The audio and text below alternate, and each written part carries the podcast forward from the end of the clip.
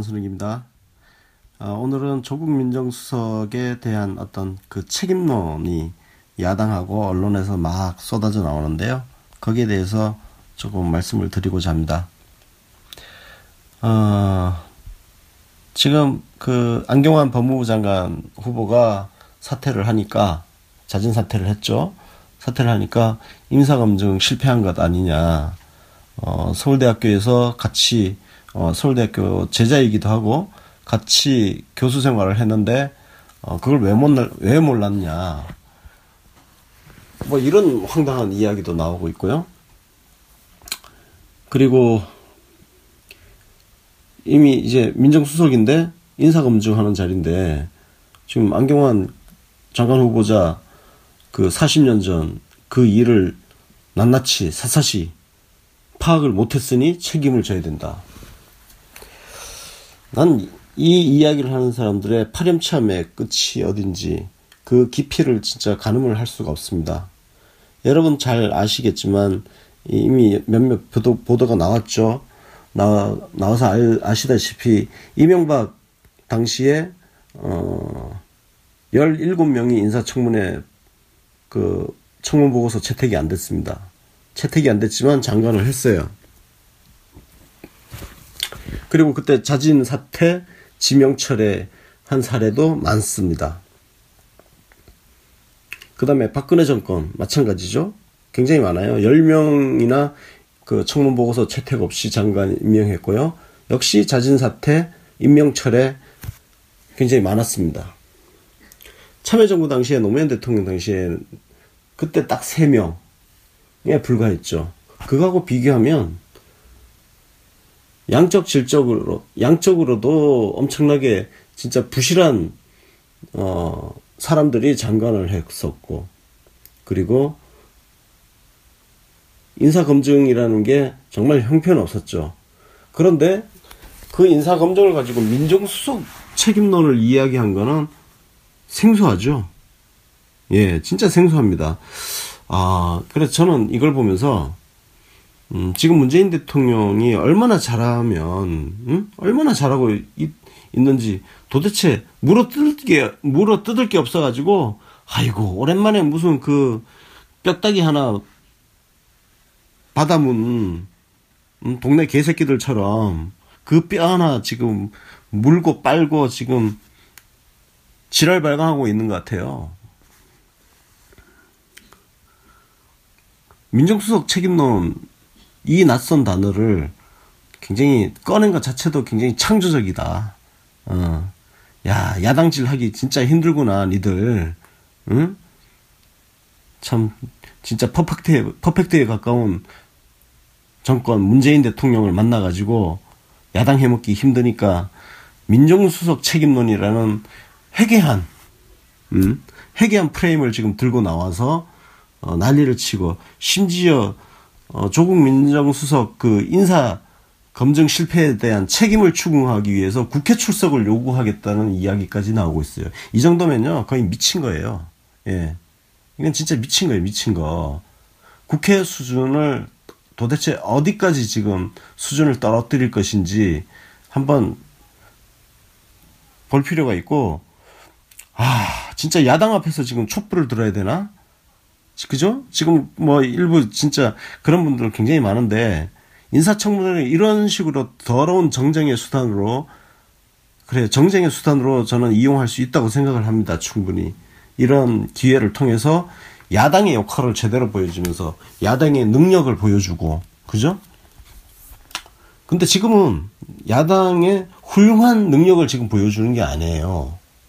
훌륭한 능력을 보여주는 게 아니라 더러운 능력을 지금 보여주고 있다고요. 안 그래도 지지율이 바닥을 기고 있는 이 정당들이, 이 야당들이 도대체 어쩌려고 지금 이런 행태를 국민들 앞에 지금 보여주고 있는 건지. 진짜 한심, 한심한 거죠. 그리고 언론 문제인데, 언론이 지금 이 문제를 가지고 대단히 큰 어떤 일이 일어난 것처럼 기사를 부풀려서 쓰고 있단 말이에요, 다들. 인사검증 실패, 후폭풍, 후폭풍이 어쩌고. 그래서 뭐 인사 차질, 뭐 사태라는 단어를 붙이고, 부실 논란. 그래, 부실 논란은 이게 가장 평범하죠. 근데 정말 이 부분은 참 창조성도 없다. 더럽게 맨날 쓰던 대로 쓰는구나, 기사를. 습관처럼. 굉장히 습관, 습관적인, 어, 기사예요. 기사 제목. 어, 언론은, 언론도 정신 좀 차려요. 이게 무슨 큰 사태가 났어요? 후보자가 또 자진 사퇴했어. 근데 이게 무슨 사태야. 그래서 당장 무슨 다음 일정이 어쩌고 저쩌고. 아이고, 걱정하지 마세요. 청와대 이거 가지고 눈 하나 껌뻑 안 하고, 문재인 대통령 하나도 껌뻑 안 하고, 아마 곧 조만간 바로 장관 후보자 임명할 겁니다. 그래서 인사 차질 하나도 없을 거고, 그리고 훅폭풍 걱정 하나도 안 해. 걱정할 게 뭐가 있는데. 그냥 장관 임명해가지고 검찰 개혁 확실하게 해버리면 되지. 그리고 장관 후보자는 이미 검토 단계에서 여러 명을 검토를 했기 때문에 이미 후임자는 결정되어 있을 거라고 봅니다. 예, 후임자는 어, 이미 어느 정도 지금 결정되어 있을 거라 보고 있고요. 그 다음에 뭐 이제 강경화 외교부 장관 그래서 이 그 안경환 장관 후보자 사태 때문에 강경화 외교부 장관 그 임명이 뭐 차질을 빚는 거 아니냐. 아이고 걱정해줘서 감사합니다. 감사한데요. 그 장관 임명에 하등 영향 미칠 거 없어가지고 아마 곧 어, 곧 임명이 될 겁니다. 그러니까 걱정, 아니, 뭐, 그래요. 걱정해줘서 고맙습니다. 예, 고맙고요. 아, 그런데 굉장히, 아, 또, 그 내부의 적, 내부의 적이 나타났습니다. 중앙일보 기사, 여러분들 뭐, SNS에 이미 그, 많이 돌고 있던데요. 그 조국 민정수석을 뒤에서 비판하는 그 더불어민주당 소속 정치인 익명에 숨어가지고 예뭐 뭐라 저 뭐야 바깥에서는 뭐 이런저런 좋은 이야기를 많이 하더니 청와대 안에 들어가서는 어 대통령 듣기 좋은 말만 한다 쉽게 해서 아부한다 이 얘기예요. 이게 이 쥐새끼가 누구인지 진짜 궁금해졌어요. 가능성은 지금 두 가지거든요. 실제로 그 내부 총질러가 있어가지고 지금 이 기회에 어 저 언론한테 언론이 듣기 좋 듣고 싶은 말을 아주 딱 떡밥을 제대로 던져준 내부 총질러일 가능성이 있고 또 하나의 가능성은 뭐냐면요. 어 아무도 이런 이야기를 하지 않았는데 그냥 기자가 자기 생각을 자기 생각인데 자기 생각을 더불어민주당 소속 정치인으로 둔갑시켜서 예, 내보냈을 가능성. 아니 기자들이 실제로 이런 걸 많이 해요. 예. 아니 그 이런 민감한 멘트 같은 거 따는 게 보통 일이 아니거든요. 왜냐면은 이런 말을 해주는 사람도 예를 들어서 이게 취재원 보호가 제대로 안 되고 뭐 소문이 좀 나가지고 아그 그 발언한 사람이 누구더라 이런 식의 조금 말이 돌고 하면은 그 감당을 어떻게 할 거예요? 그죠? 그래서 정치인들이 그 이런 민감한 말을 그렇게 한다는 거는 쉬운 일 쉬운 일이 아니에요. 그래서 취재가 잘 안 되면은 기자들이 그냥 지 생각을 그냥 막 써가지고는 마치 그 정치인이 그렇게 이야기한 것처럼 그렇게 하는 경우도 있습니다. 어, 창피한 얘기지만 제가 옛날 법조 출입 기자 할 때 도저히 멘트를 못 얻어가지고 그런 경우인데, 아, 좀 부끄럽습니다. 예. 하여튼 그 내부 총질러들은 우리가 끊임없이 여러분들 뭐 아시겠지만 이 정치 신세계의 어, 핵심 역할 중에 하나가 뭐냐면 내부 총질러들 진압하는 역할을 우리 스스로, 스스로는 우리의 역할이라고 그렇게 생각을 하고 있습니다. 내부 총질러 단속해가지고 어, 더불어민주당이 어, 쉽게 흔들리지 않도록 바깥에서 지원해주는 역할. 예, 왜냐면은 정치인들끼리는 또 누가 내부 총질을 했을 때 사실 막 듣기 싫은 이야기를 대놓고 하기가 쉽지가 않아요. 그러니까 그거를 진압할 수 있는 거는 어 저희들 같은 일반 시민들이 바깥에서 바깥에서 세게 비판을 해주고 하면서 그 내부 총질러들이 좀 그 기세 등등 하지 않도록 예. 좀 작사를 낼, 낼 필요가 있다는 거죠. 그래서 아니면 그냥 정당에 굉장히 충성심 갖고 정당 질서에서 그 해당 행위성 발언을 함부로 하지 않고 그리고 같은 동지들 뒤통수에 어 뒤통수를 후려 갈기는 그런 발언, 비겁한 발언 같은 거 안 하면 되는 거예요. 비판을 건 그러니까 건전한 비판은 장려할 수 있어요. 건전한 비판과 비열한 뒤통수 때리기는 엄연히 다릅니다. 그러니까 건전한 비판이 되기 위해서는요. 이런 발언을 국회 정론관 가서 서서 하세요. 서서 공개적으로 이름 자기 이름 까고 얼굴 까고 그러면 좀 정제된 표현도 나올 것이고 뭔가 진짜 건설적인 비판도 할 수 있을 거 아니에요. 이렇게 꼭 익명에 숨어서 하면요. 논리도 참 더럽고 어 그 발언 자체도 아주 한심한 경우가 대부분이에요. 비열한 비열한 경우가 대부분이고 그래서 건전한 비판이라는 거는 내 이름과 얼굴을 다 까놓고 해야 된다. 그 자신이 없으면 함부로 뒤에서 입 놀리지 마세요. 이거 누군지 뭐 하여튼 진짜 다 찾아내고 싶어. 응? 찾아내서 좀 군기를 잡아야 돼요. 진짜 단기를 잡아야 돼. 단기. 더불어민주당 단기를 잡아서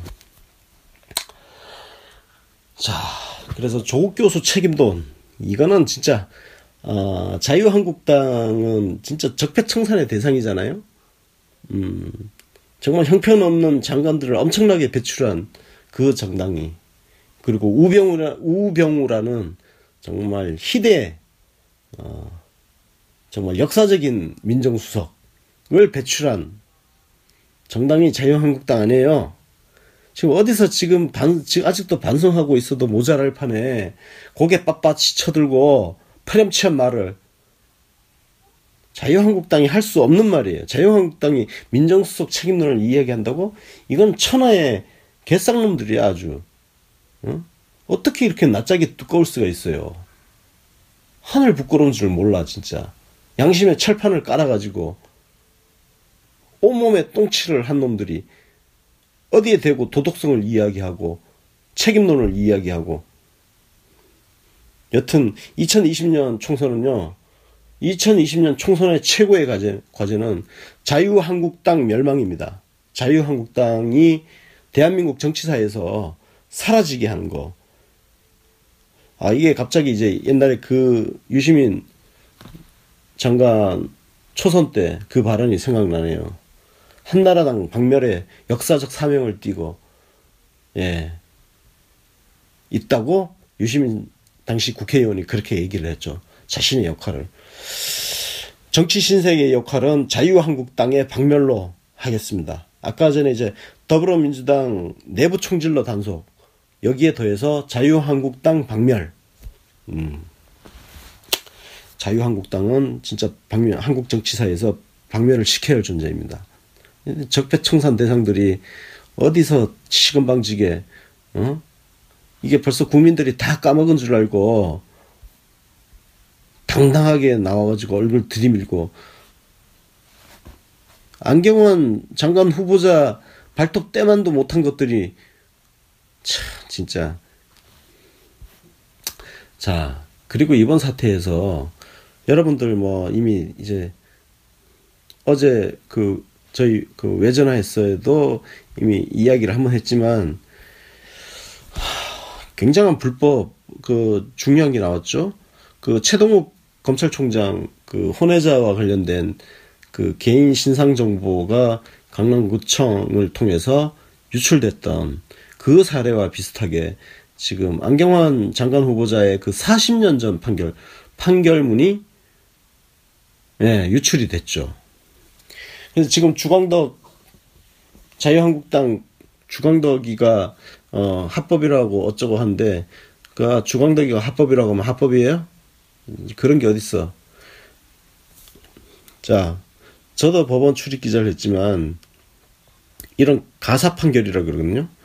가정법원에서 이제 하는 가사 판결 같은 경우는 기자들한테 오픈하지 않습니다. 그리고 정말 정 필요해서 기자들이 어, 판결문을 요청하는 경우에도 그 당사자는 도저히 누구인지 알 수 없게 다 가려버려요. 이게 원칙입니다. 이거는 그 법원에 규정이 있어요. 지금 이번 주광덕이 오프, 공개한 안경원 안경원 장관 후보자 그 판결문을 보면 이름이 그대로 가려지지 않고 이름이 그대로 있다는 거예요. 저는 이건 굉장히 심각한 사태라고 생각을 하고요. 어, 이 자료를 어, 주광덕 쪽에다가 유출한 법원 내부 인물들이 누구인지 그리고 그 결제 라인의 최종 책임자까지가 누구 있는지 이걸 정말 철저하게 진상 조사를 해가지고 대법원이 빨리 해명을 내놔야 된다고 생각을 합니다. 법원 행정처죠. 법원 행정처가 조속한 시일 내에 이 경위에 대해서 해명을 해야 할 것이고 관련자들은 어, 문책 거기에 더 나아가서 형사처벌 조치까지 해야 된다고 저는 생각을 합니다. 개인의 사생활이 보호받지 못하는 나라는 건강한 나라라고 할 수 없습니다. 왜 우리가 그 타인의 사생활을까지 그렇게 알아야 됩니까? 공직자라서 공직자면 그러면 사생활 보호가 전혀 필요하지 않다는 이야기입니까? 저는 자유주의자로서요. 개인의 사생활은 어떤 형태로도 보호가 돼야 된다고 생각을 합니다. 그것이 타인에게 피해를 끼친 범죄 행위라든지 이런 경우를 제외하고는 개인의 사생활은 보호가, 보호가 되어야 된다. 그리고 40년 전 판결문을 얻어낸다는 거는 이게 보통 일이 아니에요. 굉장히 저는 이 자료 유출에 협조해주는 법원 공무원들이 아우 대단히 성실한 사람들이구나. 어? 굉장히 성실한 사람들이구나 그런 생각을 해봤습니다. 하, 왜 성실한지를 성, 왜 그렇게 성실했는지 굉장히 궁금해져요. 그래서 어쨌든 이 부분은 그 불법성 그, 그 판결문 유출의 불법성에 대해서는요. 어, 여러분들 저희 UBC 홈페이지에 오시면 그러니까 www.newbc newbc.kr co.kr 아니고 그냥 kr, .kr입니다. newbc.kr로 오시면 최재원 변호사가 최재원 변호사가 쓴 칼럼이 있습니다. 예, 이미 한 8만 명이 보셨는데요. 예, 아직 혹시 못 보신 분들은 어, 그 칼럼을 읽으시면 왜 그 판결문 유출이 불법적인 건지 잘 아실 수 있게 어, 글을 글로 정리를 굉장히 잘 해놨습니다. 그러니까 그걸 참고해서 어, 보시면 어, 많은 도움이 어, 될것 같습니다. 아, 자, 뭐, 이번, 그, 이 특종을 TV조선이 지금 했는데, 그 최동욱 검찰총장 그 보도도, 그죠. 그때 그거 조선일보가 했죠, 조선일보가. 음, 조선일보가 하여튼, 네. 뭐, 하여튼, 언론 영향력이 세가지고, 그런지 모르겠지만, 예. 하, 빨대가 참, 뭐, 중앙대기가 빨대지만, 자, 어쨌든, 아, 저는 지금 이번 사태를 보면서 혹시라도 그 40년 전에 안경환 그 27살의 치기 어린, 어, 좀 잘못된, 왜곡된 그 사랑, 응? 왜곡된 사랑을 했던 안경원이라는 청년, 젊은 사람에게 어, 피해를 당한 그분이 혹시라도 언론에 노출될까봐 굉장히 걱정이 되고 있습니다.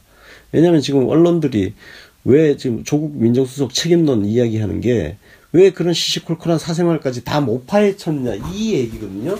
그걸 다 파헤치려면 결국은 그 40년 전에 안경환 후보자한테 피해를 입었던 그분을 찾아내서 취재를 해야 된다는 얘기예요. 지금 야당과 언론이 하는 소리가 바로 그런 굉장히 야만적이고 폭력적인 그 이야기를 하고 있다고요.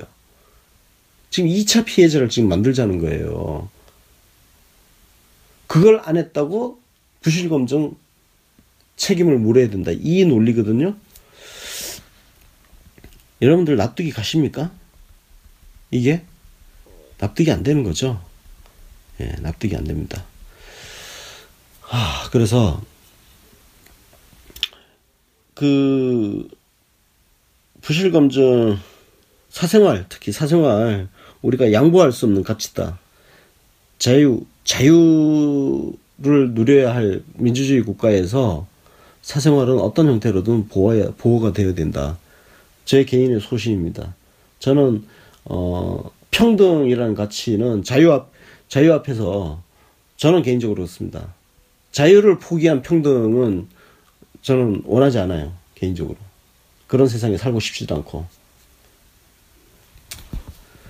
그래서 그런 측면에서 그 우리 뭐 개인의 사생활에 대해서 이 보도를 하는 부분 있잖아. 특히 연예 연예 뉴스 그 찌라시 같은 거 그 연예인들의 사생활이 일거수 일투족 보도되는 거에 대해서 저는 굉장히 좀 불편합니다. 그리고 그런 보도가 소비가 굉장히 많이 되고 있는 우리 옛날에 그 미장원을 가면 아 그 동네 아줌마들 모여가지고 그 여성지 그죠? 여성지가 많았잖아요 미장원을 가면. 여성지에 뭐 하, 그런 갖가지 이제 뒷이야기들 루머 이런 것들 막 실려 나오고 아줌마들 사이에서 막 그런 이야기 막 돌고. 자 아저씨들은 그 옛날에는 그 찌라시 있잖아요 찌라시. 찌라시 보면 그 뭐 예를 들어서 뭐 스폰서 연예인 해가지고 A급 뭐 A급 A급 같은 경우는 예를 들어서 이런 거죠. 뭐 월 몇천만 원 뭐 B급 하면은 뭐 뭐월 천, C급 뭐 월뭐 800, 뭐 500, 뭐 이런 식으로 예. 해가지고 그 명단 같은 것들이 쭉 연예인 명단이 작성이 돼서 막 돌아다니고 그거 가지고 뭐 어, 궁시렁궁시렁 뭐 설랑설레 하면서 참 뭘 좀 많이 안다는 듯이 결국 이제 아는 체 하기 좋아하는 사람들이 말을 만들어내기도 하고 물론 그 가운데 일부는 또 사실이 또 있을 담겨 있을 수 있습니다. 근데 그 찌라시라는 게 보통 결국은 그 최초 생산지는 가장 가까이 있는 사람들이고 기자들이 많이 연루되어 있죠. 사실은 찌라시 같은 경우는 제가 그 찌라시 이야기를 하면 말씀드리면 제가 옛날 그 기자 어릴 때 병아리 때 정보 보고를 하나 했어요. 근데 사실 그 정보 보고도 저도 어, 얻어 들은 거거든요. 어떤 연예인에 대한 정보 보고인데 그걸 내부 게시판에 내부 이제 사내 인트라넷 그 내부인만 볼 수 있는 인트라넷에 올렸는데 헐 그게 며칠 뒤에 그, 그야말로 찌라시 예 토시 하나 안 안 안 바뀌고 제가 올린 그 원문 그대로 그러니까 낱말 배치 구조까지 똑같아요. 그게 그대로 올라와 있더라고요. 제가 그때 정말 무서웠습니다.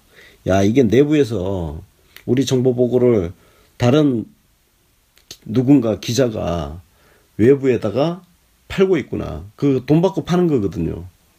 네, 돈 받고 팔고 그런 게 있었어요. 요즘은 어떤지 모르겠어요. 요즘 그 찌라시 생산할 때 어, 어떤 대가를 받고 어떻게 하는지는 저도 잘 몰라요. 모르는데 그렇게 여튼 찌라시 업체에다가 그 정보 제공해주고 돈 받고 하는 기자들이 좀 있었습니다. 스파이 짓을 하는 거죠. 스파이 짓을 하는 건데 예, 그때 제가 내부에다가 엄청나게 문제 제기를 하고 돌아보면 저도 그런 때 일조를 했던 거죠. 네. 그 남의 타인의 사생활에 대해서 어, 내가 직접 취재한 것도 아니고 내가 직접 아는 것도 아니고 전해 들은 거를 그렇게 또 옮기고 옮겼더니 그게 찌라시에 그대로 나오고 그러면 얼마나 더 많은 사람들이 그 내용을 알게 됐을 됐겠습니까? 그래서 저는 어떤 어떤 형태로든 이런 타인의 사생활에 대해서 이러쿵 저러쿵 하는 이 문화는 우리가 점 자꾸 좀 외면을 해주어 가면서 어 해야 되는데 참 그게 인간의 본성하고 잘 안 맞는 것 같아요. 그죠? 예. 몇 사람은 모여도 다 그 자리에 없는 사람 뒷담화 까는 게 술안주잖아요, 원래. 예. 뒷담화가 제일 재밌잖아요. 근데 그래, 그 문제는 그 과정에서 전혀 확인되지 않은, 본인한테 확인되지 않은 이야기를 마치 사실처럼 막 떠들어요. 근데 제가 살아보니까 기자들이 그런 걸 제일 잘하더라고. 아니, 원래 기자란 직업이, 어, 사실 확인이 습관이 되어야 되는데, 사실 확인 같은 거 안 하고, 소설 잘 쓰는 애들이 하여튼 모여 있어요. 뭐가 그렇게 말이 많은지, 나중에 이렇게 들어보면, 팩트 확인 하나도 안, 안 하고 마치 팩트처럼 떠들어 다니는 사내 이야기, 뭐 사회 이야기, 별별 이야기들이 다 있어요. 그러니까 세상이 얼마나 이렇게 혼탁스러워집니까? 음, 제가 격까지 좀 빠졌는데요. 예, 사생활 이야기 하다 보니까 이제 격, 격까지 좀 빠졌는데, 그 정도로 저는 이번 그, 안경환 장관 후보자의 그 판결문 유출 사건을 심각하게 생각을 합니다. 예, 심각하게 생각하고 더불어민주당이 빨리 그 법률 지원단 꾸려서 어 법원 내부의 조력자들 어 조력자들을 엄단하는 쪽으로 빨리 갔으면 좋겠습니다. 자, 그다음 안경환 장관 후보자가 이제 자진 사퇴를 하니까 자, 그럼 검찰 개혁이 어떻게 될 거냐? 걱정할 거 하나도 없어요. 예.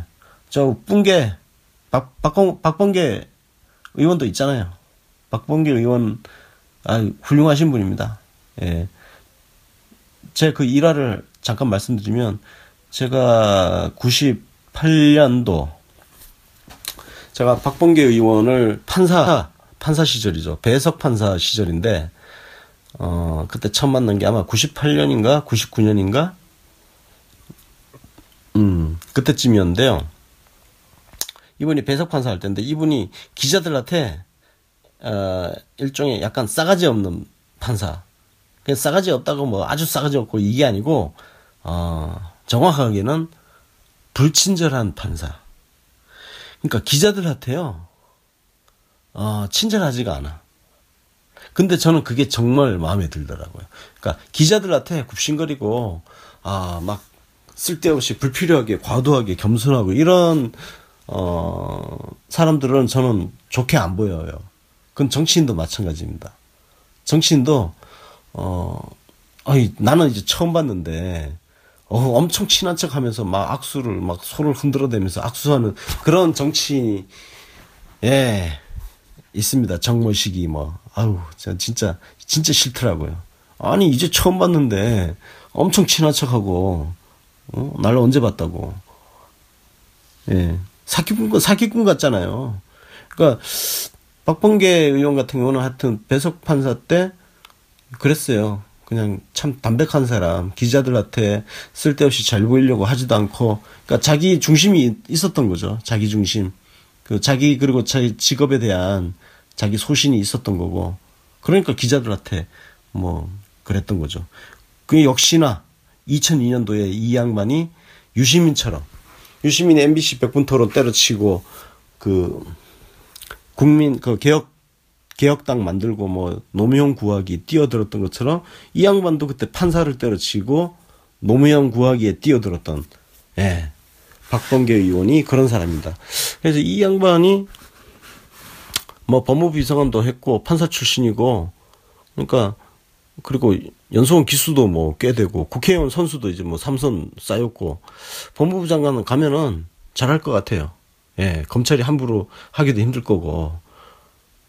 그리고 또 한 분은 저는 개인적으로 아 인하대 법학전문대학원의 그 김인혜 교수, 예, 이분도 사법시험 출신자인데 그 변호사를 하다가 인하대 법대 교수를 굉장히 꽤 오래 하고 있죠. 근데 이분이 그 2011년도에 문재인 대통령하고 어, 검찰 개혁 방안을 담은 책을 공동 집필하신 분이에요.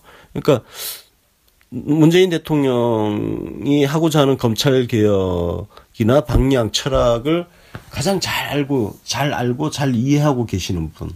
그러니까 이런 분이 어 장관이 되면 검찰 개혁을 굉장히 대통령하고 대통령이 일단 편하게 할 수 있을 것 같아요. 왜냐면은 장관이 너무 이해를 잘 하고 있으면 뭐 이렇게 저렇게 설명을 안 해도 되잖아요. 예, 대통령 입장에서 얼마나 편하겠어요. 그래서 김인혜 교수도 제가 보기엔 괜찮고 그 일부에서 뭐 이정희 그 통합진보당 전 대표 이야기 나오길래 제가 이거 그냥 말씀드린데 아니 그런 농담이라도 그런 말 하지 마세요.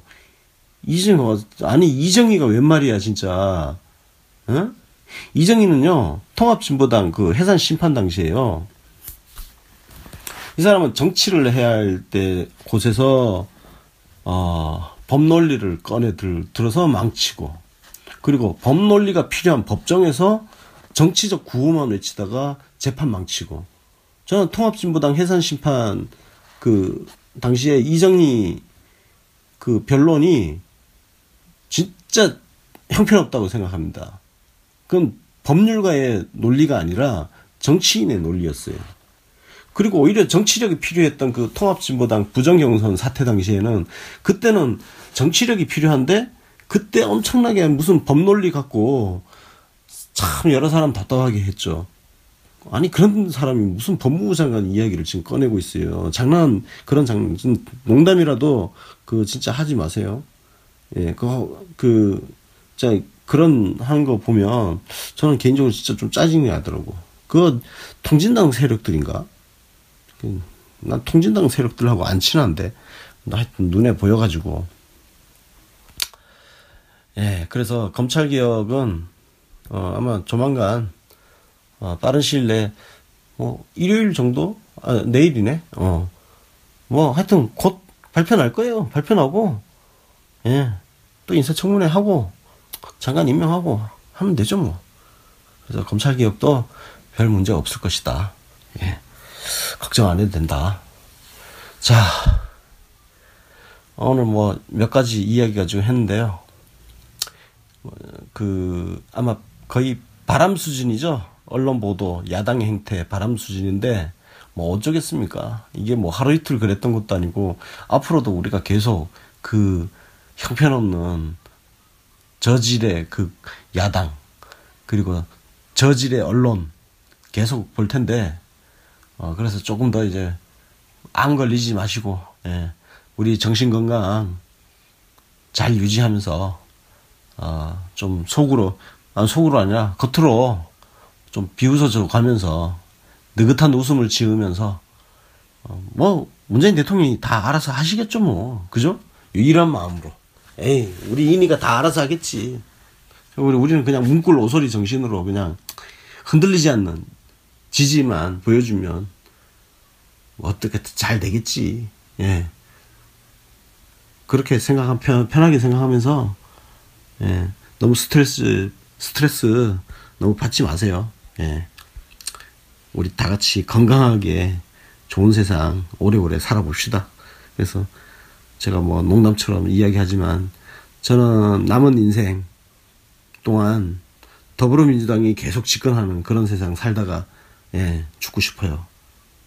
그래서 그러기 위해서 지금 제가 할 수 있는 거 이제 나 잘 되자고 하는 거죠. 이게 다. 예. 내가 내 내 나 잘 살아보자고 지금 하는 짓이죠. 그렇게 이렇게 그래서 지금 논평도 올리고 그런 거죠. 자, 그래서 여러분 우리 한번 좀 더 우리 어 새로운 주류로서 어 예. 밝고 힘차게 즐겁게 그렇게 하루하루 그렇게 지냈으면 좋겠습니다. 지금까지 들어주신 여러분 정말 고맙습니다.